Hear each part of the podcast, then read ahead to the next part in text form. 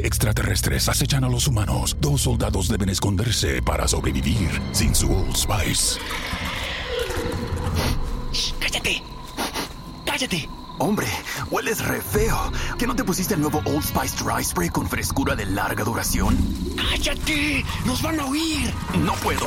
¡Apestas! ¡Te dije! ¡Se me olvidó el Old Spice!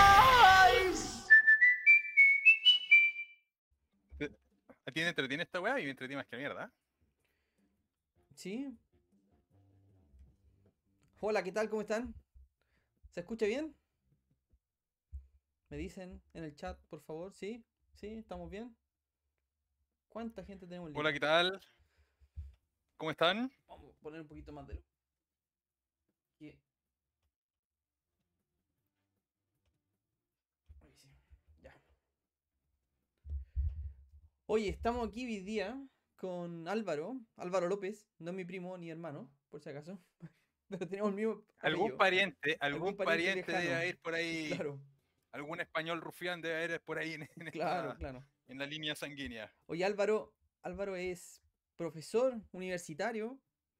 ¿De qué, asignaturas hace Álvaro? ¿De finanzas? Economía y finanzas. Economía y y finanzas. finanzas, sí. Mira, y hoy día vamos a hacer un experimento. Este es un programa especial que vamos a hacer un experimento que si resulta lo vamos a dejar fijo cada dos semanas, cada una semana. Va a depender cómo, cómo se comporte la audiencia, para ver cómo, cómo está yendo. ¿Ya? Hoy día vamos a hablar un tema súper entretenido que, que tiene mucha relación para el día de hoy, que es cómo invertir en propiedad en tiempo de inflación, porque me imagino que a muchos les interesa ese tema y les llama mucho la atención por, por todas las cosas que están pasando a nivel nacional y también internacional, porque el tema de la inflación ya, como todos habrán dado cuenta, es un tema internacional ya, no es solamente a nivel local. Oye Álvaro, cuéntanos, ¿qué, cuéntanos, ¿qué haces? ¿Qué, ¿A qué te dedicas? Para que la gente te conozca un poco, además de las clases. Bueno, me dedico a, a- a em- Tengo un emprendimiento, una consultoría en cosas financieras y invertir. Invertir siempre, siempre me ha gustado muchísimo el tema de la inversión, ya sea inmobiliaria, bursátil. Me gusta más la inversión en bolsa, sin embargo, eh, como yo creo que le pasa a mucha gente que se dedica a la inversión, que tiene acciones y propiedades, hay un poquito más de capital en propiedades. ¿ya? Pero me gusta mucho el tema de inversión en general y también tengo un canal de YouTube que se llama Bratia, eh, que vemos cosas de educación financiera general. Ya un canal chiquitito, estamos partiendo. Ahí está los que les puedan, los que les pueda interesar.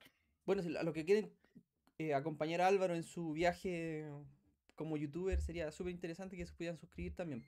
Oye, la gracia de este, este espacio es que podamos hacer algo más dinámico con la gente, que todos quieran compartir con nosotros, que puedan hacer preguntas y podamos hacer respuestas y opinar juntos. Lógicamente tienen que tener presente que nosotros no somos asesores financieros, eh, estamos acá como, más que nada, como, un- como una persona, somos entretenimiento educativo, podríamos llamarlo así y tratamos de, de dar nuestro punto de vista sobre los distintos temas que, conversamos. Sí, pues y acá hay, hay algo que es súper importante, que es que lo que vayamos a decir acá son opiniones, Opiniones personales. temas de inversiones y, y temas de economía en general. eh, hay muchísimo que se puede conversar y hay muchas opiniones y la idea es ir creando discusión entre todos los que estamos presentes, porque la verdad es un tema tremendo. ¿ya? Con Cristóbal pues, tenemos algo de experiencia invirtiendo en bienes raíces, entonces vamos a hablar desde la experiencia, de las cosas que, que- que sabemos, que podemos conocer, pero eh, ni de cerca somos los dueños de la verdad en esto. Entonces, No, y tampoco somos los más expertos del mundo. No, no tenemos un holding de departamentos tampoco. Somos, somos Claro. curiosos solamente. Entonces, la idea es crear y, y crear con- conversación entre todos. ¿ya? Claro. Acá hay opinión, la idea es que todos vayamos opinando, discutiendo, porque un tema, la verdad es que tremendamente relevante, este el de la, de la inversión en tiempo en tiempos de, alta inflación, que es lo que estamos viendo ahora. Oye, el, el primer tema que podríamos conversar es sobre el IPC. Claro, ya, ya no es no- novedad, no es ninguna noticia sobre el, el 1,9% del IPC de la variación mensual de marzo y el 9,4% anual. Oye Álvaro, ¿qué, qué opináis al respecto? ¿Cómo, ¿Cómo impacta esto realmente en los arriendos? Porque yo me imagino que, que debe llegar a un límite que no le podéis subir más el, el costo del arriendo o no, no te pueden subir más el costo del arriendo a ti por, por alguna razón.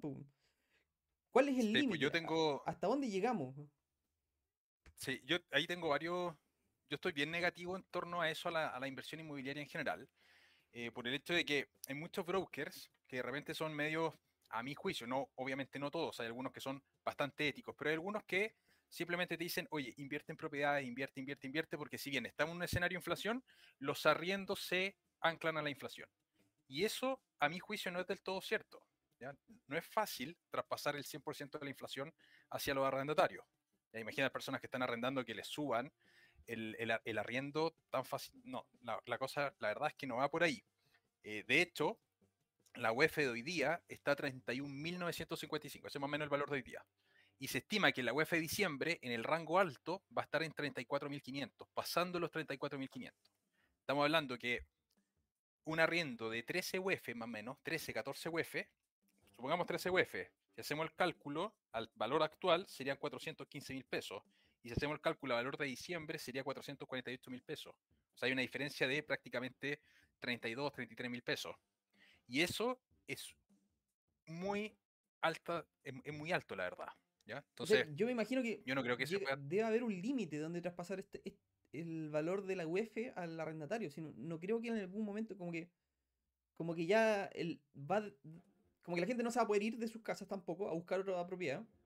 Y los departamentos van a estar tan caros en algún momento que tú vas a decir, oye, ¿qué hago? El escenario es bien, es bien malo, es bien, porque es ¿qué es lo que bien te dice incierto, la... Es bien incierto. Sí. ¿Y qué es lo que te dice la teoría? Bueno, si en el fondo, porque ese dato es real, tenemos un déficit de vivienda. ¿ya? Y el dato para justificar la inversión inmobiliaria es que existe un déficit de vivienda. Entonces, aunque estemos en un escenario de inflación, da lo mismo el escenario de inflación porque hay un déficit de vivienda y la gente tiene que vivir. ¿ya?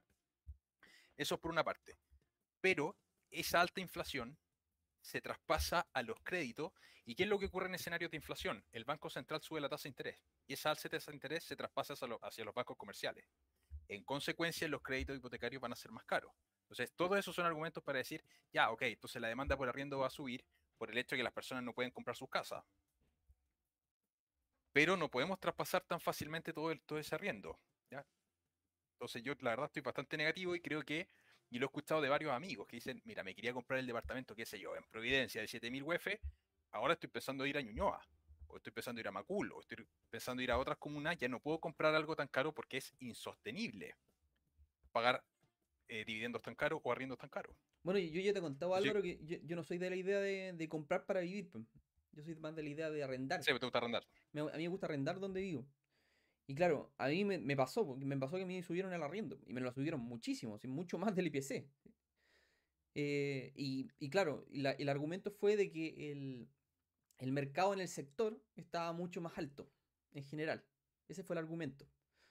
Bueno, uno, uno tiene que. Yo estoy en los dos lados. Por, por, por, un lado estoy como arrendatario y por el otro estoy como, como arrendador. Entonces yo digo, bueno, son las reglas del juego, en el fondo. Y también uno tiene que respetar esas reglas. Sí, pues, sí, pues no sé, es verdad. Ahora, yo creo que la inversión inmobiliaria hay que mirarla siempre desde dos ejes. ¿ya? Un eje es el invertir en propiedades en escenarios de inflación. La propiedad es en general un buen refugio en escenarios de inflación. Y el otro eje es invertir con apalancamiento en escenarios de inflación. Claro. Porque son dos formas son distintas. Dos formas de distintas son, dos formas distintas. Entonces, claro, oye, hay que entender de qué es el apalancamiento, porque me imagino que no todos entienden qué es apalancarse.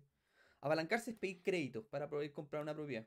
Independiente si son créditos bancarios o créditos de otro tipo, también porque tienen que entender de que no, no solamente está el crédito del banco, también está el crédito del vendedor. No sé si conocen esa, ese término. Porque, y yo creo que ahora, con, con, el tema de las tasas hipotecarias que existen ahora, es probable que nazcan otras formas de crédito que nosotros no conocemos.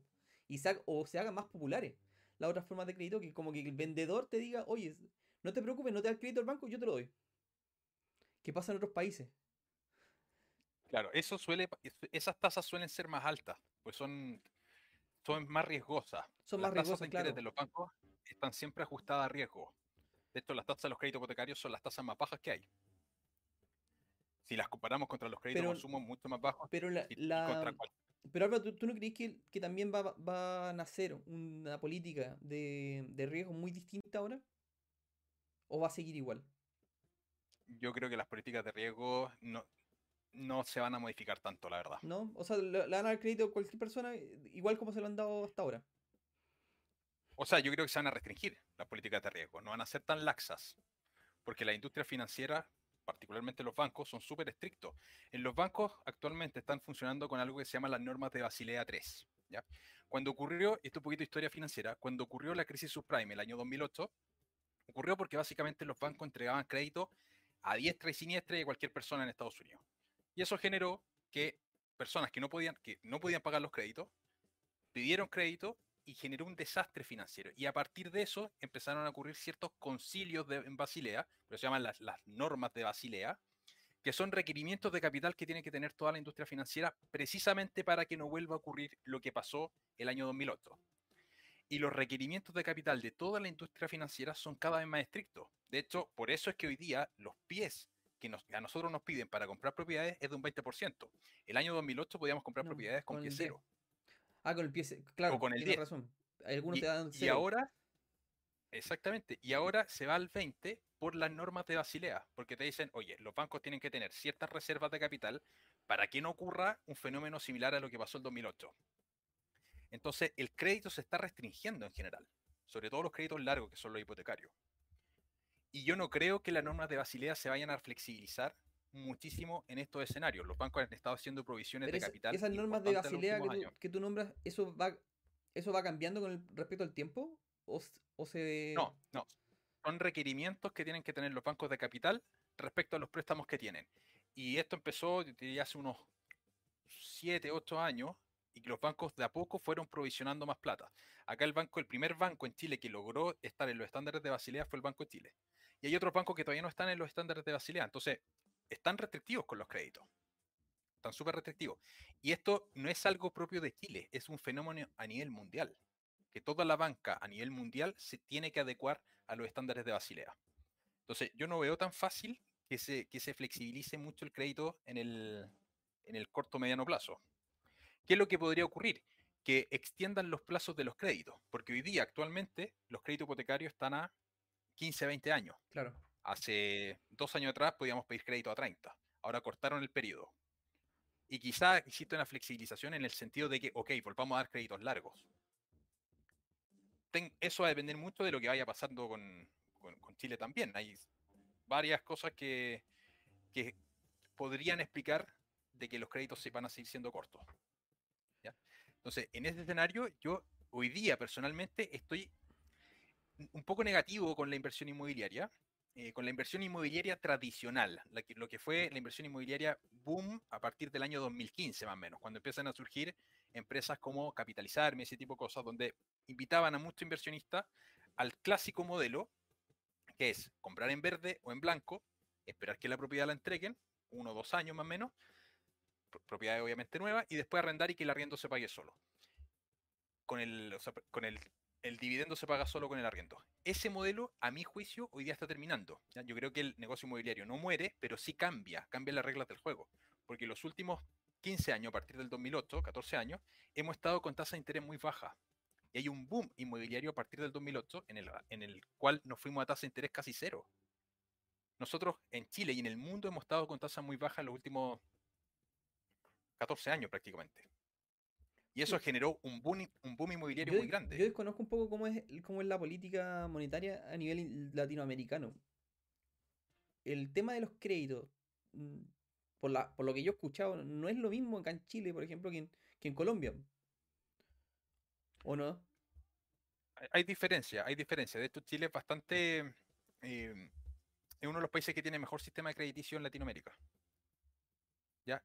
¿Por qué? Porque en Chile la ley era bien estricta en ese sentido. ¿A qué me refiero? Si una persona tenía una propiedad y perdía la propiedad porque no era capaz de pedir el crédito y el banco remataba la propiedad y la remataba por inventar en 60 millones de pesos y la persona quedaba aún con deuda, o sea, la, la deuda original era, qué sé yo, 80 millones de pesos, se remató en 60, tú sigues endeudado por 20 millones de pesos con el banco. Eso protegía mucho al sistema financiero local. Versus que en otros países, y esto pasó muchísimo en Estados Unidos el año 2000, 2008, las personas entregaban la propiedad, el banco remataba y la deuda se extinguía ahí, aunque el valor de la propiedad de remata haya sido más bajo que la deuda total. Esa estructura de protecciones de los bancos que ha tenido Chile hace que la industria financiera local eh, genere un muy buen sistema de crédito. Mira. Es una industria más protegida acá. Claro, la- yo tengo, yo tengo familiares, yo te conté que tengo familiares en Argentina.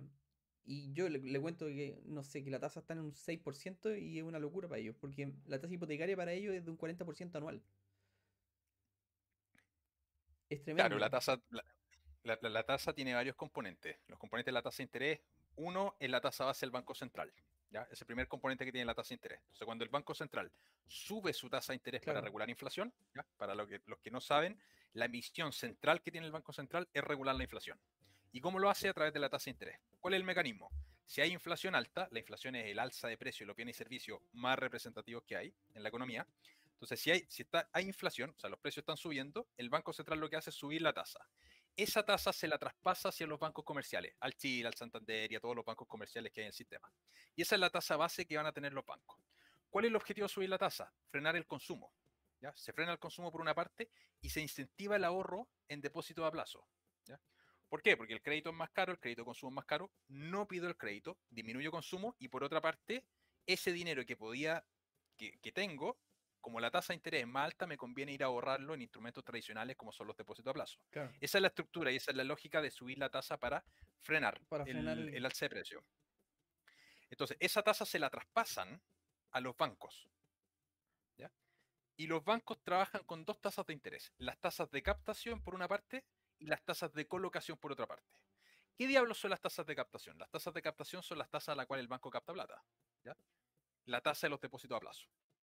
Eso es la tasa de captación. Y la tasa de colocación es la tasa a la cual el banco coloca el dinero en el sistema financiero mediante crédito. Entonces, ¿qué es lo que ocurre? Cuando sube la tasa de interés, sube la tasa de captación y la de colocación. Esta diferencia de tasa se llama spread. Esos son los famosos spread bancarios. La diferencia de tasa de colocación con captación. Entonces, ¿qué es lo que ocurre? En escenarios de inflación, sube el Banco Central la tasa, entonces sube la de captación y colocación. Ahora, ¿de qué dependen las tasas de captación y colocación? La de captación depende de la tasa base del Banco Central y del riesgo del banco. Y hay agencias clasificadoras de riesgo que miden cuál es el riesgo del banco.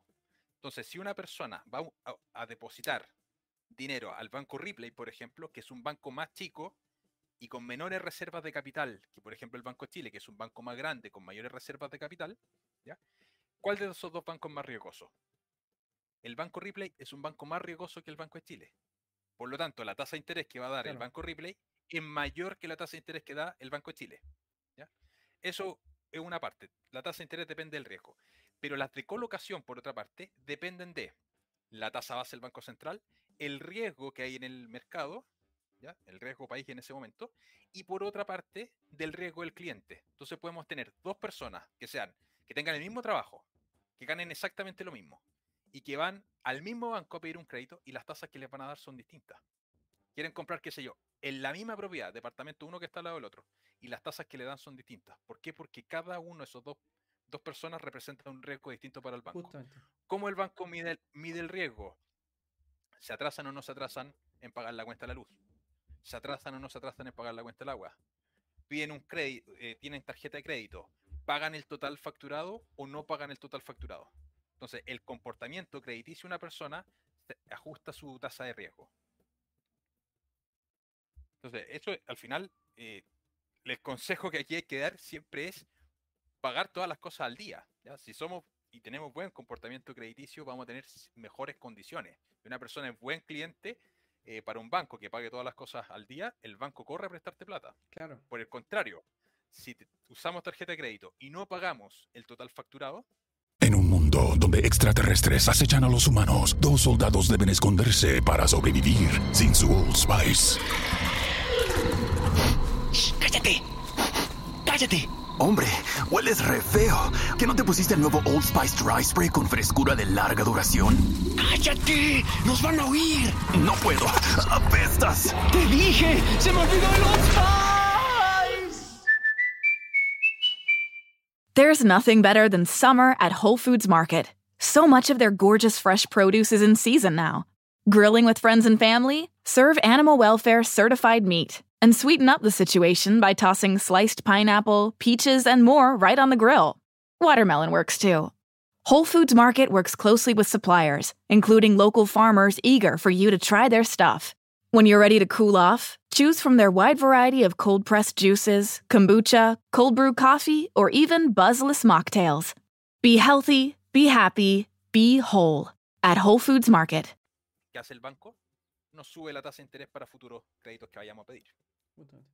Oye Álvaro, mire, ya están llegando preguntas ya, así que empecemos a contestarlas porque se nos van a acumular después. Y la idea es que contestemos Ya, todas pues, las preguntas. Ahí está, apareció. Ahí. Julio nos pregunta, ¿es mejor pagar el crédito hipotecario con los retiros o comprar un departamento nuevo? Uy, qué complicado. Complicado. Yo, yo, es buena pregunta. Yo, como les decía, yo estoy hoy día, hoy día, al negocio tradicional, y esto es, insisto, en mi opinión personal, yo estoy un poco reacio hoy día a la inversión inmobiliaria tradicional. Creo que el, el negocio inmobiliario está rotando hacia otra cosa. Creo que en un, en un entorno inflacionario como el que estamos, eh, donde el valor de la UEF va subiendo permanentemente, donde a fin de año ya se establece que el valor de la UEF puede estar en torno a 34.500, y con una tasa de interés alta, creo que comprar propiedades nuevas es un negocio que, a ese yo lo llamo negocio tradicional, creo que se está modificando. Creo hoy día que es mucho mejor negocio, algo que te gusta mucho, Cristóbal, que es comprar propiedades usadas. Claro, a, a eso, a eso quería llegar. Y de, de hecho, Mm. yo creo que, o sea, tomando en cuenta esta pregunta, yo creo que hay que considerar, por ejemplo, hacer los cálculos con una UF con, a 35 mil pesos, por ejemplo, perfectamente. Y hacer los Y cálculos. con una tasa de interés en torno al 5. Sí, una tasa de interés bastante alta y hacer los números con, un- con proyecciones súper negativas, súper, súper negativas. Y de acuerdo a esas proyecciones, eh, tomar decisiones. Creo que va, hay que evaluarlo caso a caso. No es como, que, no es como llegar y, y comprar. Departamentos nuevos veo difícil que salga conveniente. Veo muy, muy difícil.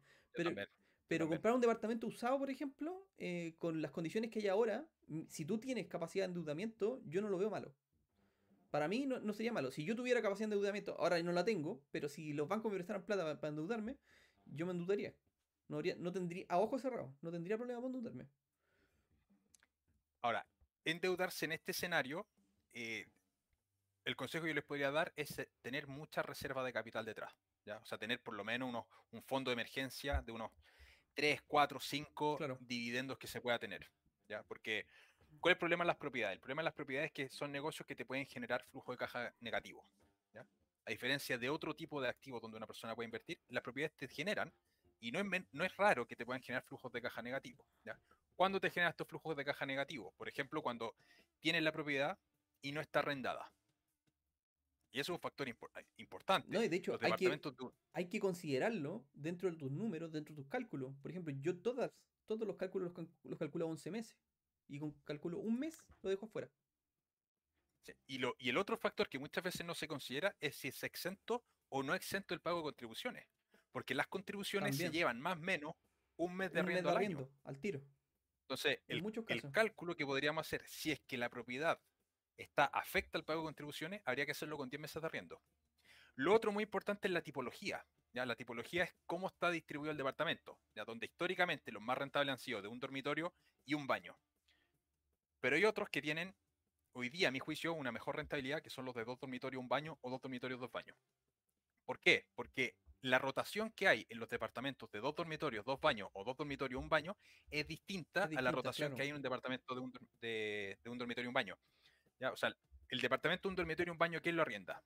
Lo arrienda probablemente un profesional joven, una persona joven que está empezando su vida laboral. A mí me ha pasado eso con los míos. la- los, los que me han arrendado departamentos más chiquititos son personas más jóvenes. ¿Y quiénes me arriendan el departamento más grande? Personas que, feo decirlo, pero me, me pasó dos veces. Personas que se separaron ¿ya? y tenían un hijo, entonces querían tener el dormitorio para su hijo o un escritorio para trabajar. Entonces, en general son arrendatarios de más largo plazo, donde no quieren tanto, tanta eh, estar moviéndose a cada rato, versus que el de un dormitorio y un baño. Yo empecé arrendando un dormitorio y un baño eh, cuando me fui a vivir solo. Era claro lo que podía pagar ahí en ese momento, pero no quería comprar ese departamento para vivir. ¿ya? Quería comprar uno de tres dormitorios, tres baños para vivir. A mí también me No pasa, me pasó, me pasó hace poco. Tenía una arrendataria excelente, una arrendataria excelente. Y estaba viviendo con la hija. Y resulta que la, la habitación que tenía era muy pequeña para ella. Y ya quería tener una habitación más grande. Y solamente por eso se fue. Si no fuera por eso, se, se hubiese quedado ahí. Y por mucho tiempo se se quedó. Se hubiese quedado por muchos años más, perfectamente. Claro, y te cambia, te cambia el aspecto por, solamente por, por esos detalles. Pequeños detalles te modifica. Y claro, el departamento ahora está desocupado y, y estamos buscando qué hacer con ese departamento. Y hay, y hay otro punto bien importante, que es cuando estamos en un escenario de inflación, eh, en general la tasa de desempleo tiende a ir aumentando. ¿Qué es lo que ocurre? No todas las empresas pueden trasplazar la inflación hacia los consumidores a través del alza de precios de sus productos. Entonces, ¿qué es lo que ocurre en muchos casos? Las empresas tienen que hacer ajustes a sus costos y adivinen qué pasa. Empiezan a despedir gente. Entonces, si nosotros tenemos propiedades y estamos pagando un crédito que, el cual se paga con nuestro arriendo, en un escenario de inflación alta, podría darse el hecho de que, y sobre todo el escenario actual, que estamos en un escenario a nivel mundial que se llama estanflación. La estanflación es cuando hay alta inflación y bajo crecimiento económico. Ya muchas proyecciones dan que el año 2023 el crecimiento económico en Chile y el mundo va a ser mucho más bajo de lo que estamos teniendo ahora. ¿ya? Entonces, en estos escenarios de esta inflación, los, los salarios reales tienden a bajar. ¿Por qué? Porque hay más personas demandando trabajo que las empresas que están buscando trabajo. Entonces, ¿qué pasa con el inversionista inmobiliario que tiene su propiedad y por ese motivo la persona que te arrendó puede perder su trabajo? No es raro que pase. Y ahí te empieza a generar un flujo de caja en contra. Entonces, creo que hoy, particularmente, si es que una persona quiere invertir en propiedades, mi consejo sería, ojalá ir a propiedad usada, más que nueva, y tener mayor eh, caja para, para hacer frente a ciertos imprevistos. Pero yo no, no veo claro que los salarios reales vayan a ir subiendo en el tiempo. Creo que no van a ir subiendo tanto en el tiempo. Creo que en escenario inflacionario se nos va a ir complicando eh, el, el- el alza de los sueldos, que no se ancla 100% el alza del sueldo al- a la inflación. Y eso genera un efecto negativo al final al inversionista inmobiliario. Y por otro lado, la inversión inmobiliaria es a muy largo plazo. O sea, pedimos un crédito, vamos a estar 15 a 20 años. Y en 15 a 20 años no vamos a saber lo que puede estar pasando en la economía. Entonces, Oye, quizás estoy muy negativo en estos, No, en, e- en estos días puede respecto ser. a la Oye, inversión pe- pero, inmobiliaria, igual pero me- mete miedo esta cuestión. porque- Oye, Ma- Omar nos pregunta, ¿podría haber una burbuja inmobiliaria? Más, más preguntas de miedo. Y me imagino que muchos tienen esos temores. po. ¿Qué crees tú? Tú, tú eh, Álvaro, que tú eres profesional en el, en el rubro del académico y la economía. ¿Qué, qué- qué crees tú? De, de- Yo ¿Existe burbuja? yo creo que- ¿Va a existir burbuja o no? a ver, los precios inmobiliarios, eh, primero, existe un mito de que las propiedades solo suben de precio. ¿ya? Eso, primero, no es verdad. El precio de las propiedades baja de precio también. ¿ya? Bajan las propiedades. Pregúntenle a los españoles el año 2011 o pregúntenle a los gringos el año 2008. Los precios tienden a ir bajando cuando hay escenario alto. Ahora, no todas las propiedades van a bajar de precio. Yo creo que pueden haber sectores inmobiliarios que están sobrevalorados y otros sectores que no están sobrevalorados. Particularmente, sector oriente en Santiago, yo creo que está muy caro, ya que no se condice a los salarios reales que hay. Hoy día hay propiedades, departamentos, qué sé yo, de dos dormitorios, dos baños, 80 metros que están en 10.000 UF. Sí. Para mí es Sí, insostenible, esos Es precios, los precios, son insostenibles. Y si los salarios tienden a ir bajando, lo que va a pasar es que al final del día la demanda por ese tipo de propiedad baja. Y al final los precios inmobiliarios se miden por oferta y demanda. Yo creo que ese mercado, particularmente el de la propiedad cara, como unas como Itacura, Las Condes, Providencia, van a ir bajando. ¿ya? Ahora, la ex- las explosiones de la burbuja inmobiliaria no son tan drásticas como pueden pasar en los precios de la bolsa. Los precios de las acciones de bolsa bajan eh, por ascensor. No, el precio de las propiedades va bajando paulatinamente. Y tampoco tenemos nosotros tanto acceso a ver cómo van bajando. Nosotros no, no tenemos un portal como si es la bolsa, donde vemos los precios en línea. Precios de las propiedades No, sabemos cuántos son los precios de liquidación. De hecho, qué sé yo, eh, no sé si ustedes saben en cuánto se vendió el departamento del- de, de al lado, de donde están viviendo, si es que vienen departamento, o la casa de al lado. No todos saben. Y podemos tener dos departamentos que están, que colindan Son y tienen precios de venta muy y son distintos. iguales y los, los precios son muy distintos. Muy, muy Entonces, distintos. no hay un, no hay, no hay un, no es un mercado pa- No lo mismo los arriendos. como Por, la bolsa. por ejemplo, yo te cuento, acá Claro. el tema, acá los arriendos cambian mucho por el mes del año que estáis arrendando. Por ejemplo, si estáis arrendando en, eh, te estáis arrendando en febrero o marzo, eh, es muy distinto el precio a que lo esté arrendando a mitad de año. A mitad de año es un precio mucho infe- muy inferior, un 10, 10 o 20% inferior. Claro, porque está, la- está el boom de los universitarios, porque están buscando departamentos por acá. Sí, claro. Sí, claro. Oye, sigamos con las preguntas, porque tenemos un montón de preguntas.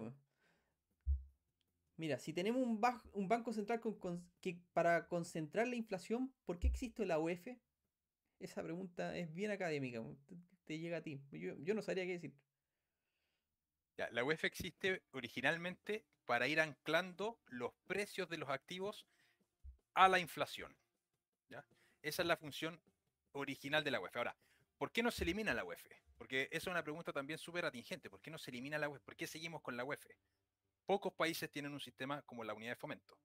Y la razón por la cual no se elimina es que si se eliminase la UEF, los bancos probablemente sobreexagerarían, sobreexagerarían la tasa nominal, ¿ya? Lo cual haría que las tasas en generales de interés sean más altas. Al tener UEF tenemos una, una certeza de cuánto es la inflación. O sea, tú dices si no que tenemos si no UEF, tuviera UEF, las tasas hipotecarias la serían, tasa sería más alta. serían de un 10%. Sería más alta. Serían, o sea, de hecho, la- supongamos en escenarios normales, la meta de inflación del Banco Central es 3%.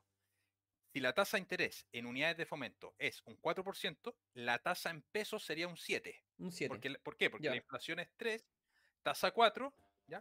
O sea, la tasa real es 4%, la tasa nominal, que serían pesos, serían 7, sí o sí es más alto. Ahora, como no estaría tan, no habría tanta certeza de que la inflación es un 3%, probablemente los bancos tirarían la tasa nominal, como se dice en Chile, con el tejo pasado.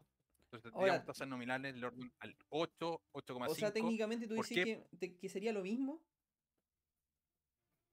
No, no, es lo, no, va a ser más caro si, si no hay UEF. Ah, tú dices que es más caro. qué? Sería más Porque caro. Claro, por- porque la meta. Igual a, es a largo 3%, plazo, esa es la ¿tú, meta tú crees que inflacionaria. igual, igual sería a largo plazo más caro? Sería más caro. O sea, ¿tú, más crees caro. que es mejor tener UF a ese nivel? Lamentablemente sí. Ahora, ¿cuál es el problema de las UEF? La UEF genera un fenómeno que se llama como reverberización. Sube el precio de la palta y te sube el crédito hipotecario. Claro. ¿ya? Y es un fenómeno, es un fenómeno bien penca en la economía, que un sector de la economía eh, sube de precio, se genera inflación y ancla todas las cosas que están en unidades de fomento. ¿ya? Ese es un- uno de los problemas grandes que tiene la unidad de fomento. Pero la ventaja que tiene es que permite que las tasas sean más, más bajas. Entonces, hay personas que les gusta la UEF y personas que no les gusta la UEF. Como todo en la vida, hay ventajas y desventajas. ¿ya? Pero la principal desventaja es que el sistema crediticio sería más caro si es que no tuviésemos unidades de fomento. Esa es la explicación económica que se da. Sería más caro porque no hay certeza de cuánto sería la inflación real, entonces habrían provisiones de inflación por, por parte de los bancos y tirarían las tasas más altas. Oye, eh, Habría más riesgo. chicos, voy a, voy a ir filtrando las preguntas que ya respondimos porque hay, hay gente que está re- re- preguntando cosas que ya, ya conversamos. Así que para que no se asusten de que si lo saltamos, ¿ya? Oye, aquí Felipe nos pregunta, ¿es conveniente comprar con tasa fija o variable? Esa buena, buena pregunta. ¿no? Bueno, yo, yo creo que... Buena eh, pregunta. yo quiero contarle, la tasa fija y variable, para, que, para los que no saben lo que es, la gracia es que la tasa variable es que te, te fijan una tasa inferior, los bancos los cinco primeros años por lo general, y después de los cinco primeros años te la suben la tasa. Por eso se llama tasa variable, porque cambia de- eh, después de un periodo. Pero no, no es que, sea, no es que todos los meses cambie esa tasa, porque la gente tiende, tiende a pensar eso. Es una tasa que dura por un periodo y en los cinco siguientes te recalculan la tasa eh, de, eh, de interés Se va a la tasa de mercado de ese a momento. la tasa de mercado del momento y te lo te vuelvan a fijar el valor del, del dividendo. Si es conveniente o no, va a depender muchísimo, muchísimo de la economía personal de cada uno, yo creo. Porque claro, esta- este instrumento fue creado con el objetivo de, de favorecer un poco a los profesionales que están recién empezando. Porque lógicamente, imagínate, uno que está recién empezando como profesional, ¿cuánto gana un profesional? 700, 800 lucas, por lo general. El, el más, y los más afortunados pueden ganar un poquito más, pero por lo general se gana poquito como profesional. Imagínate, tú tenías una tasa, perdón, una- una- un, un dividendo de 300 lucas, que es altísimo en comparación con el sueldo. Lo que quiere beneficiar esto es que tu dividendo sea muy inferior los primeros años para poder alienarte. Y lógicamente, tú como profesional, después de 5 años, tú vas a estar ganando mucho más. Eso es lo que tienden a pensar los bancos. Y según la estadística de los bancos es así. Los profesionales ganan más después de 5 años. Y por eso para ti te cambia la, la- la situación y te pueden, eh, por, cierta medida, cambiar la tasa de un periodo de, eh, de cinco años después a una tasa un poco más alta. Y de tal manera que tú puedas pagar ese crédito y no verte afectado los primeros cinco años de, de tu carrera profesional. Claro, ahora, por norma general, eh, si estamos en un escenario de tasas bajas, por ejemplo, si estuviésemos, viajamos en el tiempo hacia atrás, estamos en el año 2018, 2017, tasa fija, ¿ya? Tasa fija, tasa, Sí. si logramos encontrar una tasa bajo el 3%, hay que amarrarse con esa para siempre. O sea, es un matrimonio que queremos tener una tasa baja y ahí es fija. ¿ya?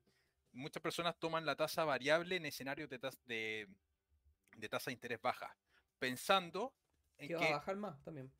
en que va a bajar más o que incluso es más conveniente al principio, la tasa variable a veces tiene la, que es más baja que la tasa fija, entonces, bueno, por los próximos cinco años me conviene esta tasa que es más baja. Ahora, en escenarios de tasa de inflación, o sea, de tasa de interés alta, producto de la inflación, tasa variable. ¿Por qué? Porque después la podemos, eh, en cinco años más puede que sea más baja. ¿ya? Eso es probable. Ahora, independiente de la tasa, variable o fija, siempre las tasas se pueden renegociar y podemos renegociar los créditos. Claro. Y una cosa muy buena que hay que hacer siempre es renegociar siempre los créditos. Siempre hay que renegociar los créditos. ¿Por qué? Porque si tiramos una línea de tiempo, ¿ya? donde vemos la duración del crédito, vemos que las primeras cuotas, vamos de 0 a 20 años, ¿ya? 0 a 20. Entonces, los primeros 5 años prácticamente estamos pagando muchísimo interés. Cada cuota que pagamos es mucho interés y poca amortización. Amortización es el nombre técnico que se le da a la devolución del capital. Aplicarlo en fácil. Nos prestan 100 millones de pesos y vamos a terminar pagando 140. Hay 40 millones que pagamos en intereses y 100 millones que los tenemos que devolver. Esos 100 millones que tenemos que devolver se llama amortización, ya el pago de esos 100 millones, la devolución, y lo otro el pago de intereses. Entonces, las primeras cuotas siempre tienen mucho interés y poca amortización. Entonces, ¿cuál es la gracia de renegociar crédito? Cuando tú renegocias los créditos, lo que estás haciendo es renegociar la ganancia del banco. Entonces, si estás con un crédito, voy a inventar, Banco Santander, pasas un año, tú podrías ir al Banco de Chile y decirle, miren señores del Banco de Chile, tengo un crédito hipotecario en el Banco Santander, ¿le interesa comprarlo? Y el Banco de Chile, ¿qué te va a decir? Por supuesto que me interesa comprarlo. ¿ya? Es una colocación prácticamente gratuita que están haciendo. Ahora, ¿cuál sería la condición para que a ti te convenga llevar ese crédito desde el Banco Santander al Banco de Chile? Que te mejoren condiciones. ¿Y qué condiciones te pueden mejorar? O tasa de interés o plazo. ¿ya? Entonces, siempre que hay un crédito, hay que saber que al año podemos renegociar. ¿Hay costos en la renegociación? Sí, hay costos operacionales. ¿Cuáles? Hay que inscribir de nuevo la propiedad en el conservador de bienes raíces. Entonces hay que pagar de nuevo eso. Pero podemos pedir meses de gracia de nuevo. ¿ya? Podemos pedir dos, tres meses de gracia. De una amiga que com- compraba departamentos, tenía seis meses de gracia, pasaban los seis meses, todavía no pagaba ni un dividendo y renegociaba con otro banco y volvía a pedir seis meses de gracia. Y pasaba así dando vuelta al sistema financiero la- la- las propiedades y podría perfectamente una persona que parte originalmente con un crédito de duración 20 años terminar sin subir la cuota en unidades de fomento, en pesos siempre no va a subir porque los créditos se van pagando en pesos, ¿ya? Eh, en, pesos es lo que nos están sacando la cuenta, pero ese crédito está anclado al valor de la inflación. Entonces, si bien va a ir subiendo en pesos, en UEF lo podemos mantener o bajar. ¿ya? Entonces, ese dato es súper bueno, el saber que podemos siempre renegociar y siempre deberíamos estar renegociando. todos los créditos que he tenido siempre lo he renegociado, obviamente. Mundo donde extraterrestres acechan a los humanos, dos soldados deben esconderse para sobrevivir sin su Old Spice. ¡Cállate! ¡Cállate! Hombre, hueles re feo. ¿Que no te pusiste el nuevo Old Spice Dry Spray con frescura de larga duración? ¡Cállate! ¡Nos van a oír! No puedo. ¡Apestas! ¡Te dije! ¡Se me olvidó el Old Spice! Extraterrestres acechan a los humanos, dos soldados deben esconderse para sobrevivir sin su Old Spice. ¡Cállate! ¡Cállate! Hombre, hueles re feo. ¿Que no te pusiste el nuevo Old Spice Dry Spray con frescura de larga duración? ¡Cállate! ¡Nos van a oír! No puedo. ¡Apestas! ¡Te dije! ¡Se me olvidó el Old Spice!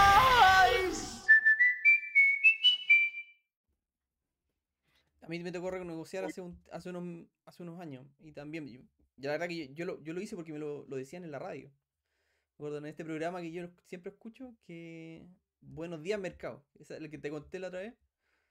Ahí Ahora, hay que renegociar, renegociar en los primeros años de la duración del crédito. Sí, Ya, si el- pedimos un crédito a 20 claro, años aquí- y vamos en el año 12, N- olvídate, no, ya- no, no ya estamos pena. Y pagando- hay que sacar la cuenta. sí, po. Hay que sacar la cuenta porque te, te lo cobran, te cobran eso.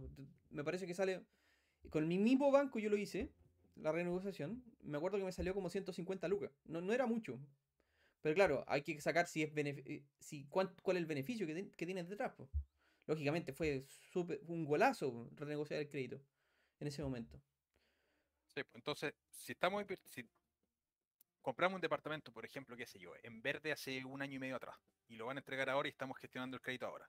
Lamentablemente ya estamos con la tasa de mercado que es la actual y que es alta. Pero hay que tener súper claro que tenemos que renegociar ese crédito en un año más, porque vamos a mejorar las condiciones. Claro. ¿ya? Entonces, entonces el inver- el- la inversión inmobiliaria no termina cuando compramos la propiedad y se inscribe a nuestro nombre y ya estamos con el crédito y nos vamos a casar 20 años con el mismo crédito. No, la inversión inmobiliaria tiene una Hay gestión activa a lo largo del Hay que tiempo, hacer la pega durante todo el tiempo. Que es cómo trabajamos con los bancos. Al final del día, la inversión inmobiliaria un- es un, Es un un- negocio de, deuda- los es un negocio de bancos, deuda, en el fondo.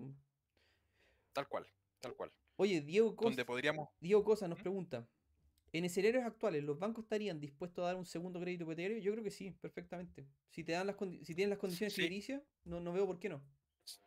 Sí, pero, Pero eh, hay que tener más pie. Claro, hay que te van a pedir más pie, pero, pero y, y mira, lo más fácil para hacer eso es comunícate con tu ejecutivo y pregúntale, oye, ¿cuáles son, en qué condiciones tú me darías otro crédito hipotecario? Y ellos te van a poner la pauta. Y tú tienes que hacer lo que ellos te digan. Te, te van a pedir una cierta cantidad de pie, tú tienes que decir en qué, valor de propiedad, si son 4.000, 5.000, 6.000 UF, lo que quieras comprar, ellos te van a decir qué tienes que llevarle. Y te van a decir qué renta tienes que tener y todo. Eso es lo más fácil para poder hacer esa pega. Ahora, lo ideal sería que si se va a pedir un segundo crédito, ojalá que la primer, el primer crédito sea una propiedad que esté arrendada y no una propiedad donde estamos viviendo. Sí, eso ¿Por porque, te, porque te va a ayudar a, mm, a acreditar renta, ese mismo arriendo. Claro, ¿qué es lo que pasa? Lo expli- explicándolo con números sencillos. Supongamos que tenemos una renta de un millón de pesos, ¿ya? Y tenemos una cuota de un dividendo a pagar de 300 mil pesos. Entonces, el banco lo que mide es tu capacidad neta de pago. ¿Qué cosa es la capacidad neta de pago? Es tu renta menos tus deudas. Entonces, si tú tienes una propiedad que estás viviendo, tu renta es un millón de pesos, pagas dividendo 300 mil pesos, tu capacidad neta de pago para pedir un segundo crédito y evaluarte va a ser Va a ser- 700 mil Va a ser más baja. porque te descuentan. Pero si esa propiedad se está arrendando, ¿cómo lo calculan los bancos? Está tu sueldo, ¿ya? Un millón de pesos, menos el dividendo, 300 mil, más el 70% aproximadamente del valor del, arriendo. del arriendo. Entonces, si estás arrendando esa propiedad en 300 mil. Y está neteado el dividendo con el, con el arriendo, esos 300 mil de arriendo te suman 210 mil pesos a la capacidad de crédito. Entonces, para mejorar capacidad de crédito, siempre hay que tener las propiedades arrendadas. Entonces, a las personas que les gusta invertir en propiedades, siempre, siempre, siempre lo ideal es que las primeras propiedades sean de inversión y no de casa propia. ¿ya? Así mismo. Porque, porque si compramos la casa propia primero, que el sueño es mutuo, oye, la casa propia, la casa propia, la casa propia, restringimos nuestra capacidad de crédito. Entonces después se nos hace muchísimo más difícil comprar una segunda propiedad. Oye, Alonso nos pregunta, ¿es bueno crear historial financiero para, para en un futuro poder pedir un crédito a buen interés? Me faltan 5 millones, ¿puedo pedir plata prestada a mis papás evitando los intereses o mejor o mejor crédito por el historial? ¿Entendiste la pregunta? Creo que sí. El historial financiero, la mejor forma de construir historial financiero es con el uso de la tarjeta de crédito. Sí, lo más, más- Entonces, si, lo más fácil. entonces, si le puedes pedir plata a tus papás que te van a cobrar probablemente interés cero, ¿ya? O muy poco interés, no tengo idea, pero seguramente tus papás te van a dar unas condiciones muchísimo mejores que las que te va a dar el banco. Por eso los papás, pídelo con ellos. Y el historial financiero, créalo con el uso de la tarjeta de crédito. ¿ya? Usamos la tarjeta de crédito y pagamos el total facturado. ¿Dónde destruimos el, historial financiero? Cuando usamos la tarjeta de crédito y, qué sé yo, la facturación era 500 mil pesos, pago mínimo 25 mil Pagamos todo. y, pagamos y destruimos cuando no pagamos todo. Ya, a ver, seguimos con las preguntas. Hoy de ahí llegado un montón de preguntas. Mira, acá viene, viene otra. Diego pregunta: Hola, ¿cómo ven tramitar un departamento en verde de 1800 UF con un pie a 24 cuotas como primera inversión inmobiliaria en estos tiempos? Diego, yo te respondo súper simple. Tienes que evaluar, hacer los números del sector, conocer el sector. No puedes pensar en llegar y comprar, porque te digo, yo, yo cometí ese mismo error. Me metí en departamento en verde sin saber nada, nada. Me tiré de cabeza posiblemente porque por las luces. Me dejé por el bling bling de la inmobiliaria, porque así, eh, es así, porque al final como que te, tratan de engatusar porque son bonitos los muebles y más que nada lo que tú tienes que evaluar es en cuánto se arrienda el sector para poder tomar la decisión correcta. Lo mejor, y, la otra vez les hice un video sobre eso, es meterte a portal inmobiliario, toc, y evaluar el sector. Revisa cuánto se arrienda. Y ve cuánto te, y evalúa también cuánto te va a hacer un crédito hipotecario en esas condiciones. Y luego ve si vale la pena o no invertir en un departamento de esas características. Entonces, con la información que tú me das, falta muchísima información para tomar una decisión financiera correcta.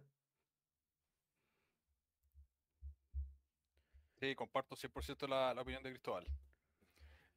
Piensen siempre que la, que la inversión inmobiliaria es una inversión de largo plazo, eh, donde en algunos escenarios vamos a tener flujo de caja negativo, así que siempre que hablemos de inversión inmobiliaria, yo les voy a recomendar siempre, siempre, siempre tener caja, un colchoncito de seguridad para hacer frente a escenarios, a escenarios no deseables en la inversión inmobiliaria. Mira, Felipe. Y lo otro, conversen mucho. Conversen mucho con inversionistas inmobiliarios, porque de repente, de repente pasa, a mí también me pasó que yo partí haciendo mis proyecciones en Excel y veía que el negocio inmobiliario era una bomba atómica. Y dije, es muy bueno. Pero después de eso, ya estando dentro del negocio inmobiliario, habían ciertas cosas que no me gustaban. ¿ya? Y yo soy un poco fanático de disfrutar el viaje. A mí me gusta mucho eso. Creo que invertir es, muy bueno siempre, pero que no todas las inversiones o no todos los activos son para todas las personas. Hay personas que el rubro inmobiliario no les va a gustar, simplemente.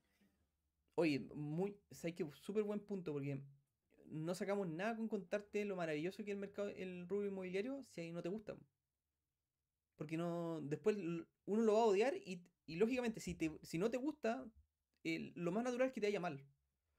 Entonces si tiene que gustarte, tiene que, que- tiene que como encantarte un poco el rubro inmobiliario para poder eh, tomar decisiones de forma positiva. po. Porque es muy distinto que si tú estás pensando solamente porque plata por ganar plata, mm, no, no va por ahí. po. Tienes que hacerlo porque es algo entretenido, porque, porque mm, también es, a- es una actividad que, que vas a estar eh, haciendo en tu, en tu rato libre. Porque lo, ma- lo más seguro es que vaya a tener una pega paralela a esto. Así que Sí, pues, y hay cosas como por ejemplo, como por ejemplo, y les voy a contar una, una anécdota, una anécdota compleja. Cuando partió el COVID, yo tenía un departamento que estaba arrendado, el dividendo me calzaba con el, con el, con el arriendo. Ni un problema, el arrendatario súper bueno, y un día me llama y me dice, Álvaro, tengo un problema, me echaron de la pega, no tengo plata para pagar. ¿Qué hago? Porque el departamento es mío, pero el hogar es de él. Entonces, a mí en ese momento se me creó un conflicto moral. Yo no sé ahí qué es lo que piensan ustedes, déjenlo en los comentarios qué es lo que piensan ustedes, pero yo tenía un conflicto moral de qué hago. Porque al final, si es que sigo que esta persona siga ahí, siga ahí era súper buen arrendatario. El que estaba fina- finalmente pagando era yo, el, acti- el activo era mío y estaba Pero, con ¿y un qué hiciste, Álvaro? No sé si fue la mejor decisión, pero le dije, mira, te puedo bancar tres meses. Corazón de abuela, ¿ya? Corazón de abuela, te puedo bancar tres meses. Si en tres meses eh, no tienes forma de pagar el arriendo, eh, vamos a tener que terminar el contrato acá. ¿ya? Por suerte encontró él. Ah, pero le eh, regalaste tres pega meses. rápido. Le regalaste tres meses. Sí, le, le terminé regalando uno porque al segundo me encontró pega. Ya. ¿ya? Pero yo estaba conflictuado en ese sentido porque, decía, claro, la inversión es mía, el activo es mío, es mi rentabilidad, eh, también yo tengo una familia que, que tengo que cuidar financieramente en ese sentido, entonces no puedo andar regalando las cosas. Pero también la otra persona estaba viviendo un drama personal que era un drama, o sea, no tener trabajo, tener que pagar el arriendo, era de regiones, tenía que devolverse a regiones, no quería devolverse a regiones, o sea, era un drama tremendo. Entonces, ¿cómo lidiamos Oye, quienes estamos ¿y no, arrendando? no te devolvió la plata arrendando? de, esa de ese mes? Sí, pero después en cuota. Ah, lo pudimos hacer. Pero, pero obviamente fue un, un tema moral para mí en un momento Claro. qué hago, qué cresta, perdón garabato, qué cresta hago en esta situación. Hay personas que le va a dar lo mismo, dicen, no, ya, lo sacamos, es un negocio. Veamos la inversión como un negocio. Otros que van a ser más corazón de abuela. Entonces, yo creo que ese tipo de cosas hay que tenerlas en consideración siempre. Porque quizá hay personas que la inversión inmobiliaria no es para ellos. Simplemente no, es para ellos. Y si para ti no es la inversión inmobiliaria, mejor no meterse. Entonces, antes de invertir, creo yo que hay que hacer un ejercicio de autoconocimiento.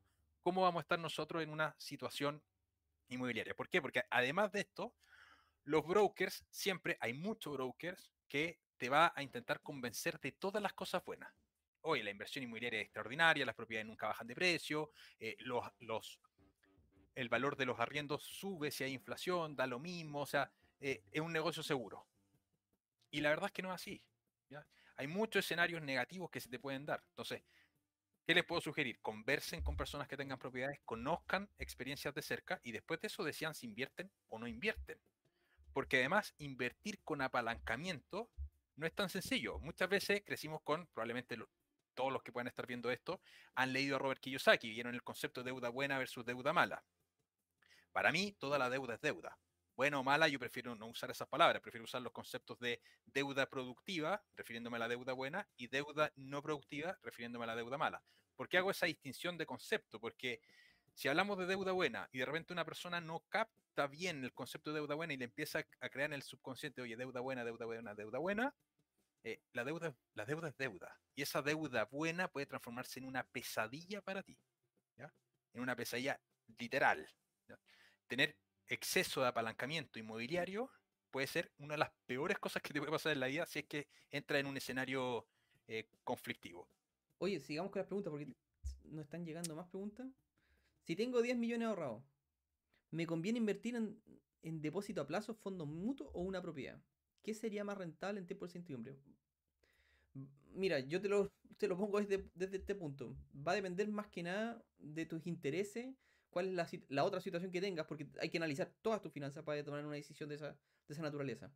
No es tan simple como llegar y decir, oye, mejor mételo a depósito a plazo, en fondos mutuos, porque puede, puede que invertir en propiedades puede ser la mejor alternativa, considerando Em, los tres escenarios. Va a depender también de la propiedad y, de qué condiciones se te, presta ese dinero también.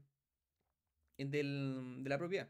Lógicamente, esos 10 millones no te voy a comprar una propiedad de 10 millones. Vas a tener que endeudar para comprarte una propiedad. Eso es lo que yo, yo veo ahí. Claro, salvo que pueda comprar quizás bodega una bodega, estacionamiento. O un estacionamiento, claro. Sí, y adicionalmente a eso, le, haría una pregunta más hippie. ¿Cuál es tu proyecto de vida? También. ¿Por qué? Porque voy a suponer un escenario. Quiero trabajar toda la vida en una empresa y hacer camino corporativo. Y siempre voy a tener sueldo. Ya, ok. Si es ese escenario, quizá endeudarse no es tan eh, complejo. O, pagar un. Otro escenario. O, pagar, o tener un flujo de caja negativo eh, tampoco es tan complejo. Claro. O quiero emprender chuta, si, si quiere emprender en, siete meses más y ser un trabajador independiente, invertir en una propiedad que te pueda generar un flujo de caja negativo, no, sé hasta qué punto es buena idea. Entonces, todas las cosas hay que mirarlas no solamente desde el punto de vista financiero, sino que también anclarlo a lo que es el proyecto de vida de una persona. Porque las finanzas, a mi juicio, a mi opinión, son una patita más dentro de lo que es la vida. Entonces, anclemos las inversiones a cuál es nuestro proyecto de vida. Yo parto desde esa, desde esa base. ¿Cuál es mi proyecto? Y en función de eso, ¿qué inversiones se acomodan más a lo que es mi proyecto? Sí, es, muy, muy cierto eso, Álvaro. Como que uno tiene que analizarse un poco qué es lo que uno quiere hacer realmente para después invertir en, eso. Oye, sigamos con la pregunta. disculpa, Álvaro, que redondear, simplemente una última frase para redondear esto. Muchas veces cuando empezamos a invertir, pensamos siempre en la rentabilidad financiera, pero la rentabilidad mental es tan importante como la rentabilidad financiera. Oye, otra pregunta. ¿Alguna tarjeta de crédito que recomiendes para empezar a hacer esa experiencia financiera?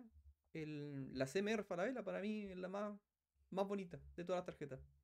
Y se la dan a todo el mundo. Empezar a usarla.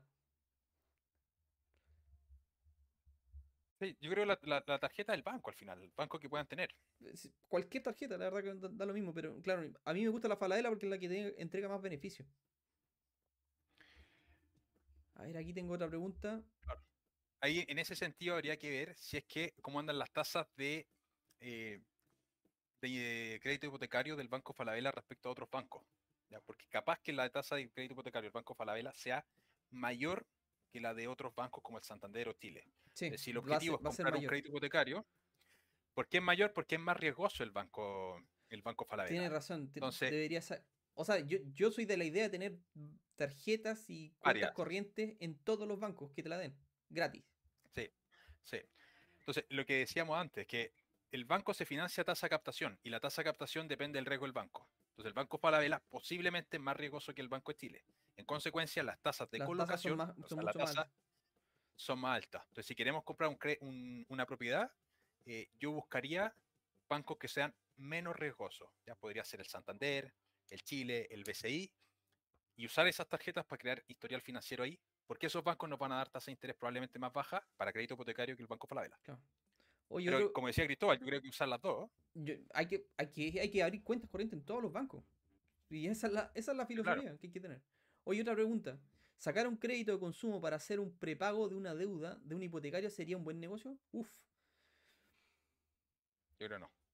Mm, Yo creo no, porque la, la tasa del crédito del crédito consumo es más alta que la tasa del crédito sí, pero, pero no sabemos cómo va a pasar. eh, ¿Qué va a pasar de aquí en adelante? Es que es una apuesta. Es una apuesta. Depende de la tasa. Sí. Va a depender exclusivamente de la tasa. ¿Por qué? Porque si tenemos una tasa, una, voy a inventar una tasa de interés que estamos pagando de 5% y la inflación se nos va a 10%, el efecto de la UEF más la tasa de interés va a ser que estemos pagando una cuota muy alta. Entonces, en esos escenarios podría ser interesante Podría ser pedir interesante. un claro. crédito, un crédito de consumo que son en pesos, son tasas nominales que no van a ir subiendo con el valor de la UEF y prepagar ahí, pero hay que evaluarlo caso a caso. Ahora, en general, si es que ya estamos pagando, en mi opinión, si es que ya estamos pagando eh, parte de la amortización, ya llevamos mucho tiempo con el crédito, ya pagamos el grueso de los intereses, a mí no me gustaría pedir en lo personal otro crédito. Es complejo, es complejo porque también va más allá. Por ejemplo, yo, yo en mi caso me, me costaría mucho, porque yo soy emprendedor, entonces yo no, no es como que yo pueda visualizar el sueldo del, mi sueldo del otro mes en comparación de este mes, así como que es muy variable. Entonces, si me, si me hay un, una pequeña desviación en mis ingresos, como que lo podría se me podría haber afectado. Pero claro, si en tu caso eres una persona que tiene un trabajo súper estable, que no que tus ingresos no varían en el tiempo, tal vez no, no, no habría problema. Pero va a depender de caso a caso. Va a depender de cada caso. Sí, po. Y aquí nos ¿Hay más preguntan, preguntas para allá? si tengo cuentas corrientes en todos los bancos, ¿sirve aunque no las utilice? Sí, sí sirve. Sí. Porque van a ver que no eres, no eres moroso. Para empezar. Eso es súper bueno. Porque más encima, im- imagínate, si tú llegas de la nada, tocas la puerta de un banco y le dices, oye, préstame plata, En un mundo donde extraterrestres acechan a los humanos, dos soldados deben esconderse para sobrevivir sin su Old Spice. ¡Cállate! ¡Cállate! Hombre, hueles re feo. ¿Que no te pusiste el nuevo Old Spice Dry Spray con frescura de larga duración? ¡Cállate! ¡Nos van a oír! No puedo. ¡Apestas! ¡Te dije! ¡Se me olvidó el Old Spice! ¿y quién eres tú? Es muy distinto a que tú ya sé, eres cliente y dices, oye, préstame plata. Y dices, ah, sí, déjame revisar tus... pa- pa- ah, nunca te han dudado, nunca. Eres súper eh, buen cliente, entonces no pasa nada. Bien, tráeme los papeles y hablemos. Van a ser otras las condiciones. Yeah. Y además estamos a pelear las tasas de los bancos. También. ¿Por qué? Porque vemos las cotizaciones en el Itaú, en el Falabella, en el Chile, Santander, en todos los bancos, y vemos cuál nos conviene más. Entonces, supongamos, el Banco de Chile nos da tasa de interés 3%, 4%. Santander nos da tasa de interés 3,8%. Entonces, agarramos la tasa del Banco Santander, que era 3,8, la del Chile 4, y vamos al Chile. Oye, el Santander me está ofreciendo 3,8. Entonces, ¿Qué hace el Chile? Te la baja a 3,8. Después agarramos este 3,8 y vamos al otro banco que Y se las teníamos. manda a todos los bancos. Y así lo hacen pelear pelear las tasas. Y los bancos saben eso, o sea, y los bancos están conscientes de cuando te dan la tasa original. Están conscientes que tienen que original, bajarla. Sí, entonces, una cosa que yo no entiendo es que las personas de repente piden un crédito, o sea, Y simulan. Le dan la tasa y lo cerramos. Y lo tenemos que echar a pelear. Porque no es trivial un punto de tasa de interés o medio punto de tasa de interés. Es harta plata. Claro. que nos vamos a ahorrar. Entonces hay que estar a pelear las tasas siempre. Oye, Y en el mejor escenario es cuando tenemos varios, varios bancos. es el mejor, el mejor escenario. Mientras más, mientras más bancos seamos clientes, lo mejor. Oye, acá hay otra pregunta que, esta pregunta yo no, no sé la respuesta. Y yo no sé si tú tenés más experiencia en este tema, Álvaro. ¿Podrían comentar sobre el boom de las ofertas de compras de terreno?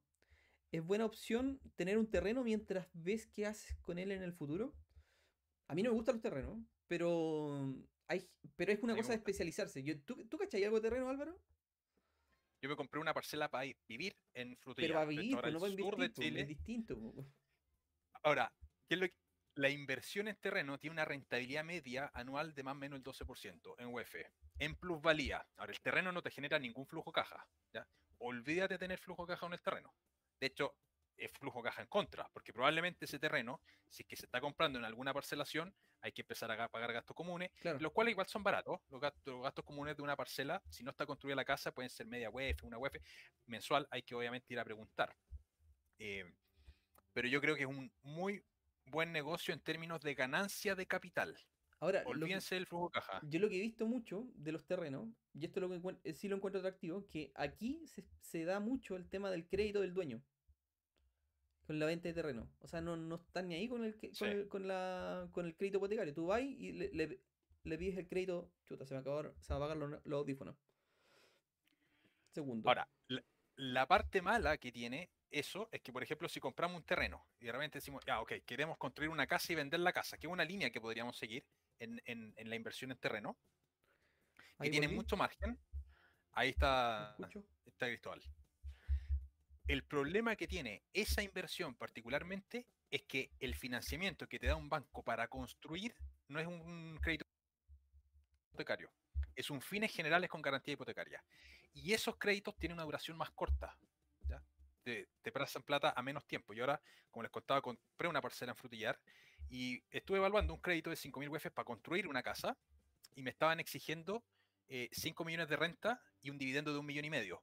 ¿Por qué? Porque primero, tasa de interés más alta, pero segundo, esos créditos tienen un plazo máximo de pago de 12 años. ¿ya? Entonces, los fines generales con garantía hipotecaria, que son los que hoy día se están usando, son los que están entregando, ya casi no hay eh, créditos para la construcción. Los fines generales con garantía hipotecaria son los que se entregan para construir. Así que tu negocio fuese comprar la parcela, construir la casa y venderla, lo cual genera, insisto, alto margen de ganancia, tiene un costo financiero muy alto. ¿ya? Entonces hay que averiguar la cadena completa del, del negocio que tú quieres hacer. Ahora, en general, comprar terreno y después venderlo en X tiempo más, a mí me gusta como negocio, entendiendo que vamos a movilizar capital un montón de rato. ¿ya? Que no te genera flujo caja, que si lo compraste con deuda, tú tienes que estar pagando mensualmente porque no te va a generar un flujo caja positivo que vayas a poder utilizar. ¿ya? Entonces son variables a considerar. Es un negocio de plusvalía, no es un negocio de renta. Oye Álvaro, ¿tenéis preguntas tú por tu lado? Porque recuerden que estamos, esta es una transmisión conjunta de los dos canales de YouTube, por si acaso, para que se inscriban también, se suscriban también al canal de Álvaro. Está en la No, descripción de las que están, las que están, están eh, respondidas ya. Ya, mira, aquí nos, nos llegó otra pregunta de Cristian. Si te quedas pocos años para. Si te queda pocos años, ¿puedes bajar la tasa en cinco años y luego cesa el crédito? No entiendo bien eso. Sí. A ver, si le queda poco tiempo, ¿Al me, me imagino aquí que, Sí, me- que me corrija por internet, que le queda poco tiempo de pago al crédito que ya pidió, al crédito, probablemente el crédito hipotecario. ¿Se puede bajar la tasa? Para bajar la tasa lo que hay que hacer es renegociar la tasa y eso es una inscripción distinta. Si ya te queda poco tiempo de pago, probablemente ya pagaste la totalidad de los intereses no y vale cada cuota es amortización. Entonces, en ese escenario no vale la pena. No, no vale la pena. Porque vas a renegociar para volver a pagar Y intereses. de hecho, ni siquiera vale la pena eh, amortizar esa deuda. Hay que pagarla nomás en el periodo que te, que te lo están cobrando. Tal cual. Por aquí Vicente pregunta cuál es la definición técnica de crédito hipotecario. Crédito hipotecario es simplemente un crédito que te entrega un banco que tiene garantía hipotecaria. ¿Qué significa eso? Que hay una, una propiedad que estás dejando como garantía por si no estás pagando el crédito. Entonces, si dejas de pagar el crédito, el banco te puede alzar la hipoteca. Eso significa que te quita la casa y el banco después la vende en algún remate. ¿ya? Son los créditos de tasa más baja. ¿Por qué? Porque hay una garantía inmobiliaria que está detrás. Esa es la definición de crédito hipotecario explicado en fácil. Buenísimo. Yo me quedé, me quedé sin pregunta acá. No sé si queda alguna pregunta sin contestar. Me la, me la escriben aquí para, para publicarla. Oye, ya llevamos una hora. Les, voy, les vamos a agradecer un montón que nos den like al video, a la transmisión. Me imagino que, que hemos aclarado, aclarado, un montón de dudas y, y, hemos conversado hartos temas interesantes para, para ustedes, porque en verdad la idea de esto es que aprendamos todos juntos de, de, esta experiencia y bueno, como entenderán, nosotros tal vez no somos muy expertos en el tema, tenemos un poquito de experiencia, pero queremos transmitírsela y compartirlas con ustedes. Oye, acá nos pregunta Ricardo. Dice, ¿qué bien recomiendan para invertir actualmente estacionamiento o bodega? Para invertir actualmente, es que va, va, a depender, como te digo, va a depender mucho de los números que tú tires. No, no, no es como que yo te diría, no, es que invierte en departamentos porque es lo mejor, como te, te dicen lo, los brokers inmobiliarios, porque van a subir, no, porque para mí va a depender mucho de los números. Si los números en el fondo son los que mandan va a depender de la demanda del sector. Por ejemplo, yo te podría decir, ya invierte en departamentos, o perdón, en bodega o en estacionamiento. Pero tenemos que conocer muy bien la demanda del estacionamiento del sector. Por ejemplo, te, voy a dar un ejemplo súper burdo. Los estacionamientos en la Florida, en un barrio residencial, vale los, exactamente lo mismo que eh, un estacionamiento en, en su en Providencia. Te lo venden a 400 UF más o menos por lo general. Y el valor del arriendo del, del estacionamiento del barrio residencial es marginal. No, no se arrienda. Incluso en Ñuñoa te diría. En Ñuñoa. Hay poca demanda. Y hay que considerar, y, y hay que considerar es muy los gastos distinto, comunes. Claro, hay que considerar los gastos comunes. Es muy distinto la demanda de un estacionamiento, por ejemplo, en, en, en Providencia. Que ahí hay una demanda atroz porque, claro, está en la oficina y la gente quiere ir, llegar con su autito y después bajarse el auto e ir a, a trabajar. Así que le, los invito siempre a hagan los números, háganse muy amigos del Excel, que es lo más importante acá. No tanto preguntarse dónde más conviene invertir, va a depender de qué números te, te dan los correctos, qué inversión te dan los, los números correctos, y eso es todo. Tal cual. Andrés Mansur, gran personaje, pregunta qué convendría más, invertir en un terreno solo y construir una casa o invertir en un terreno con algo ya construido? La misma respuesta que acabamos de dar. La misma respuesta. Hay que hacer los números. Y además que construir la casa eh, va a tener condiciones crediticias mucho más duras que comprar algo ya construido. Ahora, algo ya construido tiene menos ganancia, pero es más fácil crediticiamente. ¿Por qué? Porque una casa ya construida puede acceder a crédito hipotecario versus que un terreno solo para construir necesitas eh, un crédito fines generales que son más duros, esos créditos. Ya son condiciones crediticias más duras. Entonces al final va a depender de los números que puedan tener.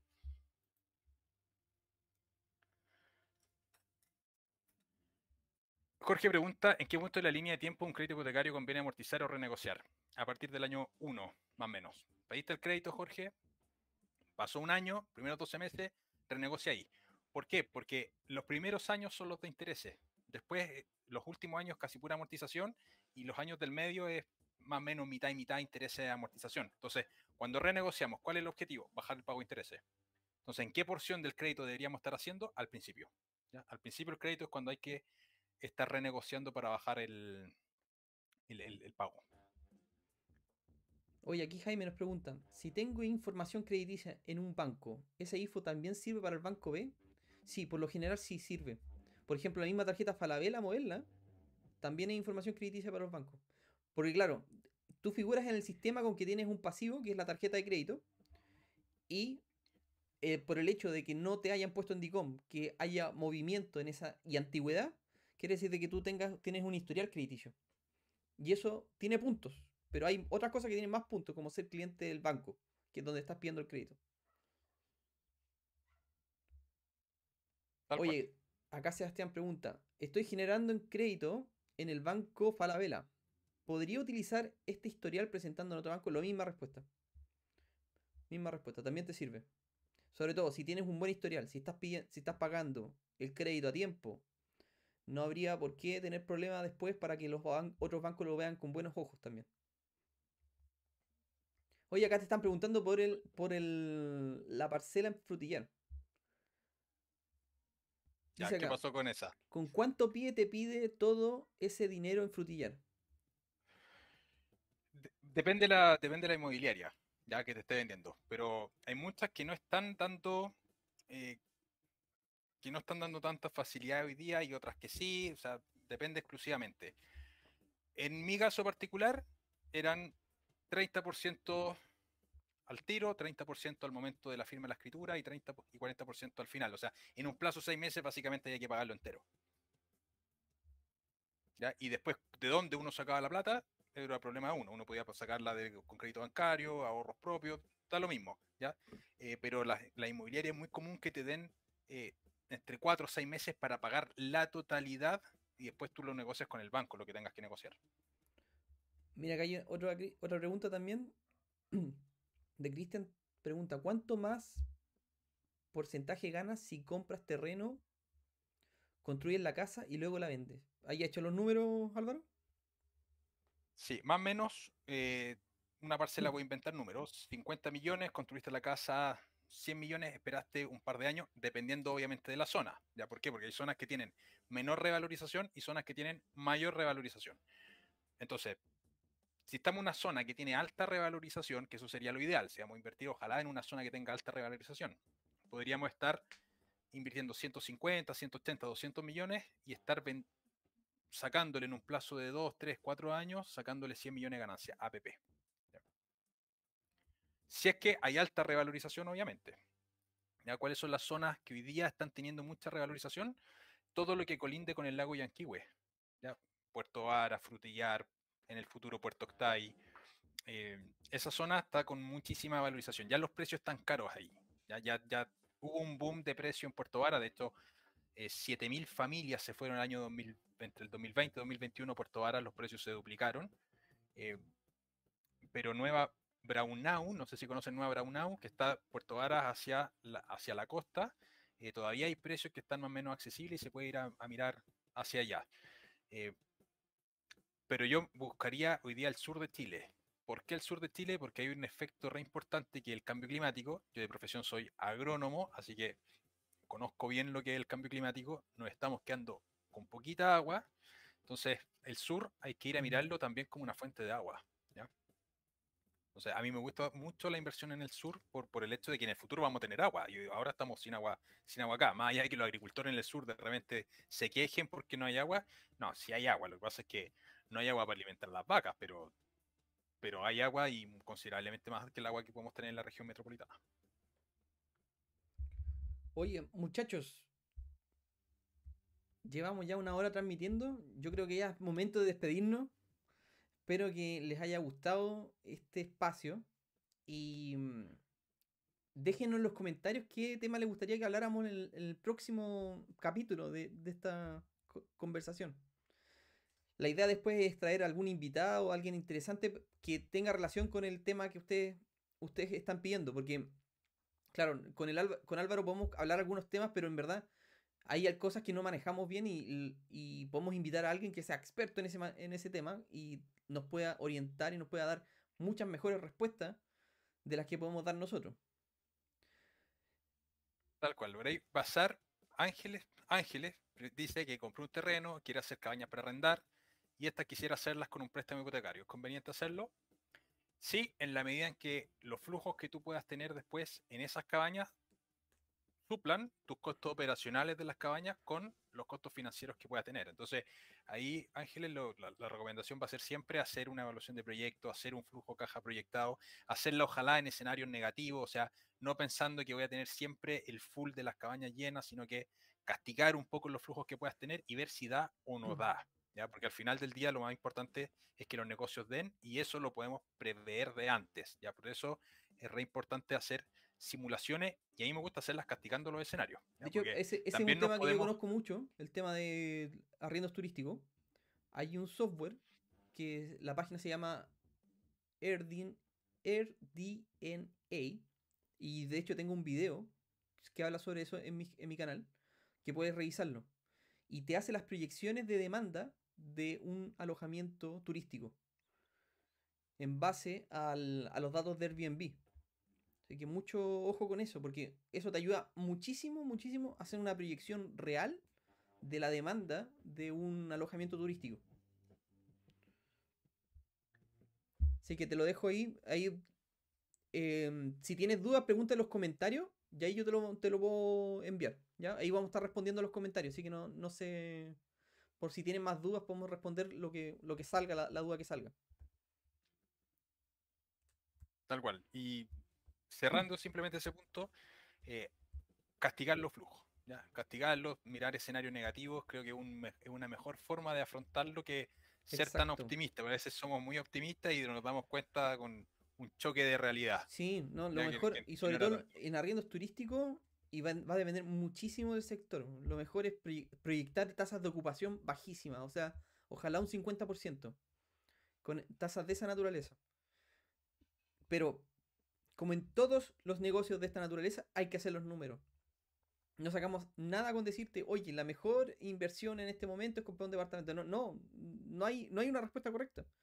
Puede ser que el mejor departamento, puede ser que el departamento, la mejor inversión sea un departamento acá en este sector que es donde yo vivo, o puede ser en otro sector. Y puede ser que este sector sea el peor, la peor inversión de todas, y en otro sector sea fabuloso. Así que los invito a hacer los números. Y Domingo pregunta cómo se llama la aplicación. Eh, pregúntamelo en los comentarios y ahí les respondo la- en los comentarios, ¿ya? Le- les, mando, les mando el link del video para que puedan revisarla.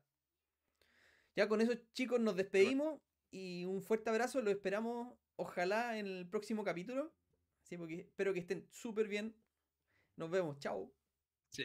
Un último detalle. Ah, En el canal mío en ese que se llama Bratia, hay un curso grabado de bolsa que dura 5 horas. Si a alguien le interesa invertir en acciones, qué sé yo, hay un fantástico. curso de 5 horas que se hizo live en el canal, pero que obviamente grabado son yo- 5 horas 100% Yo les dejé en la descripción abajo el, el- el link del canal de Álvaro y también el link de mi página web para que la revisen. Ya, porque estén súper bien. Nos Cuídense despedimos. mucho. Chao. Un abrazo, cuídense, que estén muy bien. Chao, chao. En un mundo donde extraterrestres acechan a los humanos, dos soldados deben esconderse para sobrevivir sin su Old Spice. ¡Cállate! ¡Cállate! Hombre, hueles re feo. ¿Que no te pusiste el nuevo Old Spice Dry Spray con frescura de larga duración? ¡Cállate! ¡Nos van a oír! No puedo. ¡Apestas! ¡Te dije! ¡Se me olvidó el Old Spice!